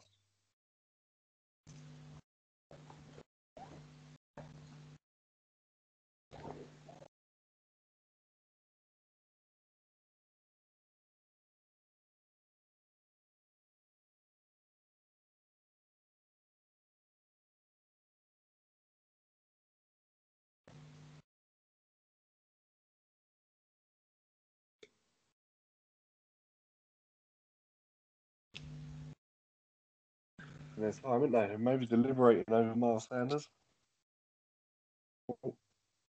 No, but it is legal. Even Jalen Hurts.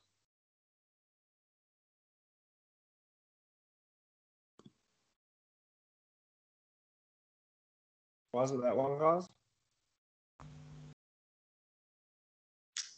Yeah, I think so. There.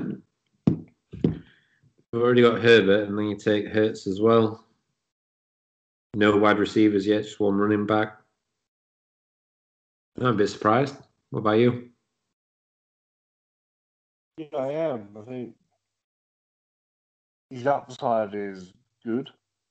Just his floor, I think, when you're looking at this, is right there. Um, surprises is, is a funny one because part of me is really surprised the amount of one, two, three sides now. I've got two QBs on their roster in the first four picks, first four rounds.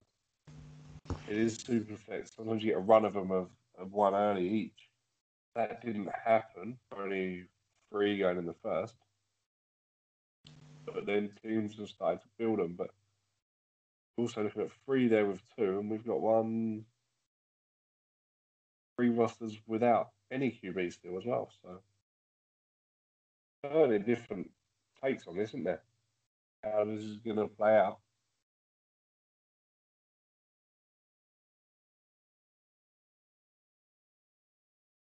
Ash Evans, look at that. Good boy.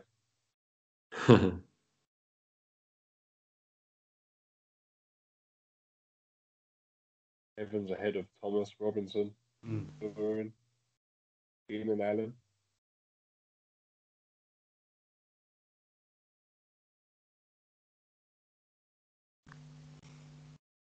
As he went there, to be fair, he's gone kind of the next to the after the big guys, isn't he? I'm surprised with the competition he's got. Tampa. yeah. Um, I don't know. Would you be pretend to someone like Allen Robin, Allen Robinson over there? I mean, Matt Evans is ADP. He does get drafted, you know, after a lot of the big guys, like you say. But when you think that he's competing with Godwin and AJ, uh, not AJ Brown, Antonio Brown, um, as well, you know, there's a lot of talent there, isn't there? Michael Thomas gone as well, so we did kind of get a little mini wide receiver run there. Surprised by Michael Thomas. But... Yeah, at least we don't have to consider drafting him anyway. um, yeah, I tell you so what, I, I'm not a fan of Michael Thomas, but if he'd come back to us mid fifth, I think we'd have to have an argument about. that. yeah, last season when he was the number one wide receiver, undisputed, wasn't he in drafts? Um, Yeah. So maybe a good pickup there. But anyway, we've been on air, well, not on air, but recording now for nearly two hours. So if there is anybody still there, and I doubt it, thank you for sticking with us. Um, if anything, you might have learned how not to draft your fantasy team. But um, we hope it's been pretty insightful. We have picked so far through four rounds George Kittle, Kyler Murray, Austin Ekeler, and DeAndre Hopkins. Um, before we wrap up, Dan, you any thoughts on final thoughts after four rounds on your favourite rosters? Ours, without a shadow of a doubt, mate. We- We've got a sound base, we've got potential to build to it. And yeah, I, I like ours going forward. So I'm sure we'll let everyone know what we carry on with on, on Twitter or so, perhaps, as we pick it. Yeah, definitely. Fred, you learn anything? Yeah, definitely. um, learning all the time with these things, and uh, yeah, it's a pleasure watching you two argue it out, and uh, yeah. I thought we'd been pretty tame actually. I thought me and Dan would be trying to punch each other through his laptop screens, but. Uh... You reasoned it out, right? That's I, I the have to say, the best moment of the last two hours has been your face when yeah. went before D Hop and you was adamant we were going to get Calvin Ridley. you literally just saw your face just just drop right there. You, your heart bombed out, and it was like, oh Uh, mate, I just wanted to cry for you. To be honest, I know. I'm still. I've got little tears now. I hope you can't see, but yeah. Well, if there is anybody still there, thank you for listening to us. We'll see you next week. We're not sure what we'll be doing yet. We'll keep you updated on uh, how this draft goes, and yeah, we, we've found it interesting. If nothing else, uh, thanks for listening. Goodbye. Cheers, guys. Well, cheers.